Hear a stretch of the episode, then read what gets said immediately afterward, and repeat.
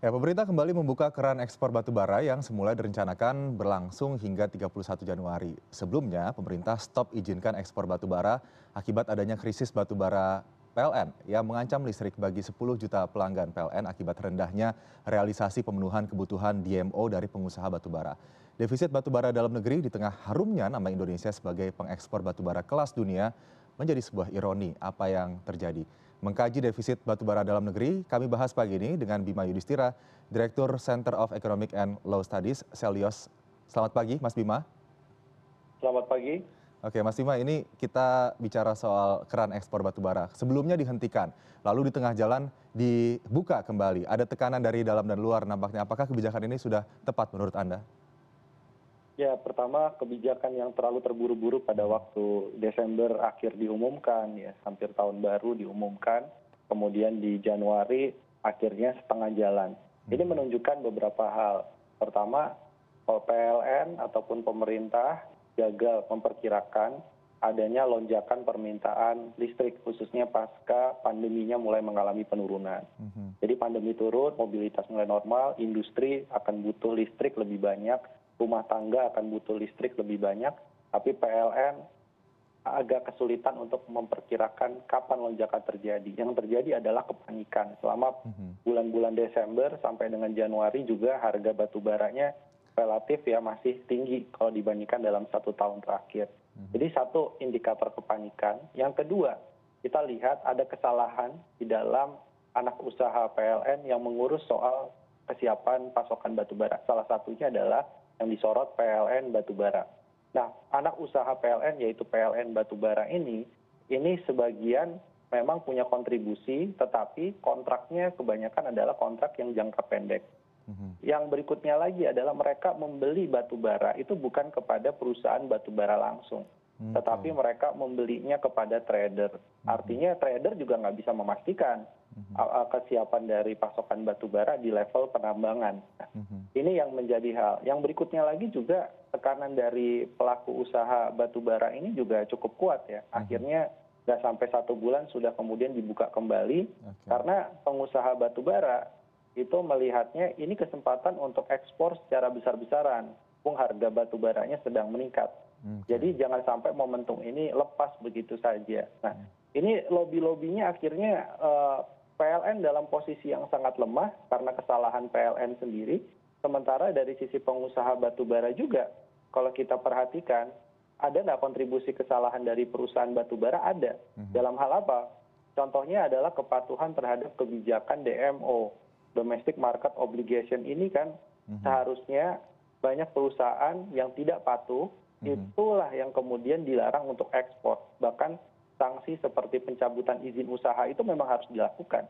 Karena memang kelewatan sekali. Ada perusahaan perusahaan yang kepatuhan terhadap dmo nya itu sangat rendah. Nah ini jadi biang keladi dari penyakit pasokan batu bara kepada pembangkit pln nya itu kekurangan dan akhirnya harus dilakukan pelarangan ekspor secara mendadak gitu. Jadi ini kontribusi kesalahan dari beberapa pihak yang harusnya kita lakukan pembenahan. Oke, baik. Mas Bima, ini kalau kita melihat bagaimana catatan produksi batubara dalam negeri yang sebelumnya juga sempat disampaikan mencapai 640 juta ton, begitu sementara kebutuhan dalam negeri 133 juta 133 juta ton artinya sebetulnya ini hal yang pemenuhan konsumsi batubara dalam negeri ini sebetulnya hal yang bisa diproyeksikan, diprediksikan begitu. Apakah ini seharusnya menjadi hal yang bisa dicegah oleh PLN adanya defisit batubara untuk pasokan listrik nasional? Ya harusnya bisa dicegah ya kejadian seperti ini harusnya tidak terulang. Beda konteksnya misalkan dengan india. India itu kebutuhan batu baranya sangat besar bahkan mereka sampai meminta batu bara dari indonesia begitu juga tiongkok. Jadi kita bisa lihat bahwa konteks indonesia sebagai negara penghasil batu bara dan bauran listrik yang paling besar salah satunya juga dari batu bara ya sekitar 30 sampai 40 persen dari total energi primer listrik itu dari batu bara akhirnya ini bisa menjadi kesimpulan bahwa kenapa kok pln tidak memiliki perencanaan yang matang sehingga bisa memperkirakan pasokan ini bisa bertahan sampai berapa lama. Jadi kalau statement tadi kita dengar dari menteri esdm hanya bisa bertahan dalam beberapa hari misalkan pasokannya ke depannya seperti apa? Nah ini kan ancaman serius bagi ketahanan energi dan pasokan listrik bagi rumah tangga maupun industri yang ada di indonesia. Jadi pelajarannya apa? Satu pembenahan dalam hal penegakan aturan soal dmo kita minta kepada pemerintah untuk perusahaan perusahaan yang memang ya nggak jelas rencana kerjanya kepatuhan terhadap dmo nya juga rendah. Ini nggak ada kontribusinya kok terhadap penerimaan pajak terhadap indonesia juga maka harus dicabut izinnya gitu. Dan kemudian yang berikutnya lagi adalah pembenahan di internal pln sendiri. Sampai hal yang teknis soal kapasitas bongkar muat di pltu pltu itu juga perlu kemudian diperbesar kapasitasnya. Dan termasuk juga konsistensi untuk melakukan kontrak sekali lagi dalam jangka panjang. Itu yang belum dilakukan oleh pln saat ini. Kalau kontraknya pendek pendek dan membelinya kepada trader otomatis juga kepastian jangka panjangnya dari pasokan batubara pltu akan sulit untuk dilakukan. Mas bima ini kalau kita bicara soal dmo yang tidak memenuhi target pemenuhan pasokan nasional begitu. Anda melihatnya apakah ini terjadi memang hanya beberapa oknum pemain pengusaha batubara saja atau ini sudah menjadi hal yang terus menerus terjadi secara tahunan begitu dan ini sudah melibatkan kelalaian atau ketidakpatuhan yang skalanya besar begitu yang menyebabkan kemudian pasokan listrik bagi batubara pasokan batubara bagi listrik nasional terhambat? Dari data yang saya terima itu ada empat ratus perusahaan pertambangan batubara yang kepatuhan terhadap dmo nya sangat buruk ya.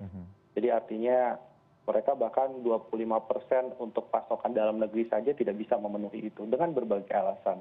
Salah satu alasannya adalah karena kualitas yang dibutuhkan oleh pltu itu berbeda sehingga tidak bisa masuk terhadap spesifikasi.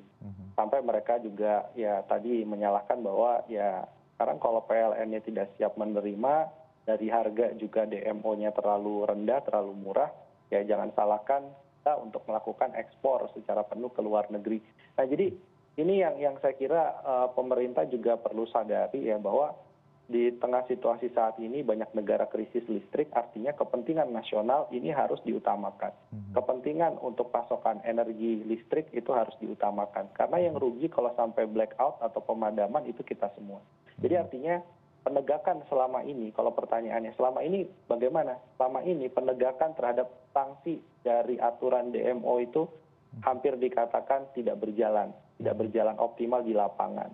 Nah ini yang kita kita sangat sesalkan ya. Sehingga kalau sekarang muncul opsi untuk ya sudah pln harus dibubarkan pln batubaranya kemudian digantikan dengan blu dan opsi opsi lainnya. Nah kita kira ini adalah hal yang terlalu apa ya terlalu versioner terlalu orientasinya jangka pendek. Padahal masalah utamanya adalah ada perusahaan yang tidak patuh terhadap dmo itu yang harusnya kemudian penegakan aturannya di sana. Mas bima kalau melihat soal disparitas harga yang dilakukan oleh pengusaha untuk ekspor dengan yang kemudian harus diberikan untuk memenuhi pasokan listrik pln anda menyorotinya bagaimana? Ya memang kita akui ya selama harga batubara dalam satu dua tahun terakhir mengalami kenaikan cukup signifikan. Harga acuan australia maupun juga harga yang dijadikan acuan untuk produsen batubara di dalam negeri itu memang mengalami kenaikan yang sangat signifikan ya. Nah tapi pertanyaannya adalah ketika harga batubara di pasar ekspor itu meningkat kemudian para pengusaha meminta untuk melakukan revisi harga dmo ini kalau kita lihat juga kurang fair. Kenapa kurang fair? Ketika harga batubara jatuh sebelum pandemi dalam kurun waktu empat tahun terakhir ini sebelum pandemi hampir dikatakan harga batubara sedang rendah. Nah saat itu ketika pln set dmo nya adalah tujuh puluh harganya maka di saat itu sebenarnya juga banyak menguntungkan perusahaan batubara jadi jangan hanya dilihat oh ini harga internasional sedang naik sementara dmo harganya terlalu rendah maka ini selisihnya banyak merugikan pengusaha batubara tapi juga melihat dalam kondisi harga batubara sedang jatuh dmo yang dilakukan oleh pemerintah itu memberikan stabilitas harga juga kepada para pengusaha di pertambangan batubara. Baik ini mungkin terakhir. Mas bima bagaimana kemudian harus dilakukan agar rasio elektrifikasi nasional ini terus tercapai begitu? Dan juga stok batubara pemerintah terutama pln terus terjaga begitu? Tidak ada penutupan keran ekspor batubara lagi nantinya ke depan. Ya ini menurut saya jadi pelajaran penting ya. Jadi salah satu pelajaran pentingnya tadi ada hal hal yang teknis yang bisa kita benahi tapi ada juga hal yang memang fundamental. Indonesia memang produsen batubara yang paling besar di dunia. Tapi kita juga jangan lupa bahwa ketergantungan yang berlebihan untuk pasokan listrik ini bisa merugikan kepastian energi di dalam jangka panjang. Makanya kita harus move on, kurangi perlahan ketergantungan batu bara, PLTU PLTU-nya itu dipensiunkan, dirubahlah kepada energi terbarukan. Itu sebenarnya poin penting yang dilakukan banyak negara untuk menghindari krisis listrik dalam jangka panjang. Nah ini yang saya kira uh, belum belum terlihat jelas ya. Bauran energi batu baranya masih ketergantungan sangat besar. Dan bahkan kita juga tidak punya kendali terhadap harga yang uh, bisa dipegang oleh PLN ya karena sekarang ada revisi terhadap DMO untuk dirubah menjadi iuran terhadap BLU sehingga ini menurut saya juga salah satu hal yang kita lihat uh, ketergantungan parah terhadap batu bara dan uh, tidak adanya kepastian harga ini akan merugikan pasokan listrik, pasokan energi dalam jangka panjang. Jadi kita marilah ya pemerintah juga jangan hanya berpihak kepada pengusaha batu bara tapi juga coba berpihak kepada energi terbarukan. Kalau baurannya makin besar energi terbarukan tentunya kejadian seperti saat ini tidak tidak terjadi lagi dalam uh, waktu yang akan datang. Oke, bauran energi harus ditingkatkan, tidak hanya bergantung dengan batu bara saja begitu ya untuk pasokan listrik nasional, tapi juga energi-energi alternatif dan terbarukan. Saat ini juga sudah ada roadmap-nya yang sedang dikerjakan oleh pemerintah juga dunia dibawa ke KTT G20 nanti pula di tahun 2022 ini. Untuk sementara terima kasih Mas Bima Yudhistira, Direktur Selio sudah bergabung bersama kami di CNN Indonesia Today pagi ini. Selamat pagi Mas Bima, salam sehat. Selamat pagi.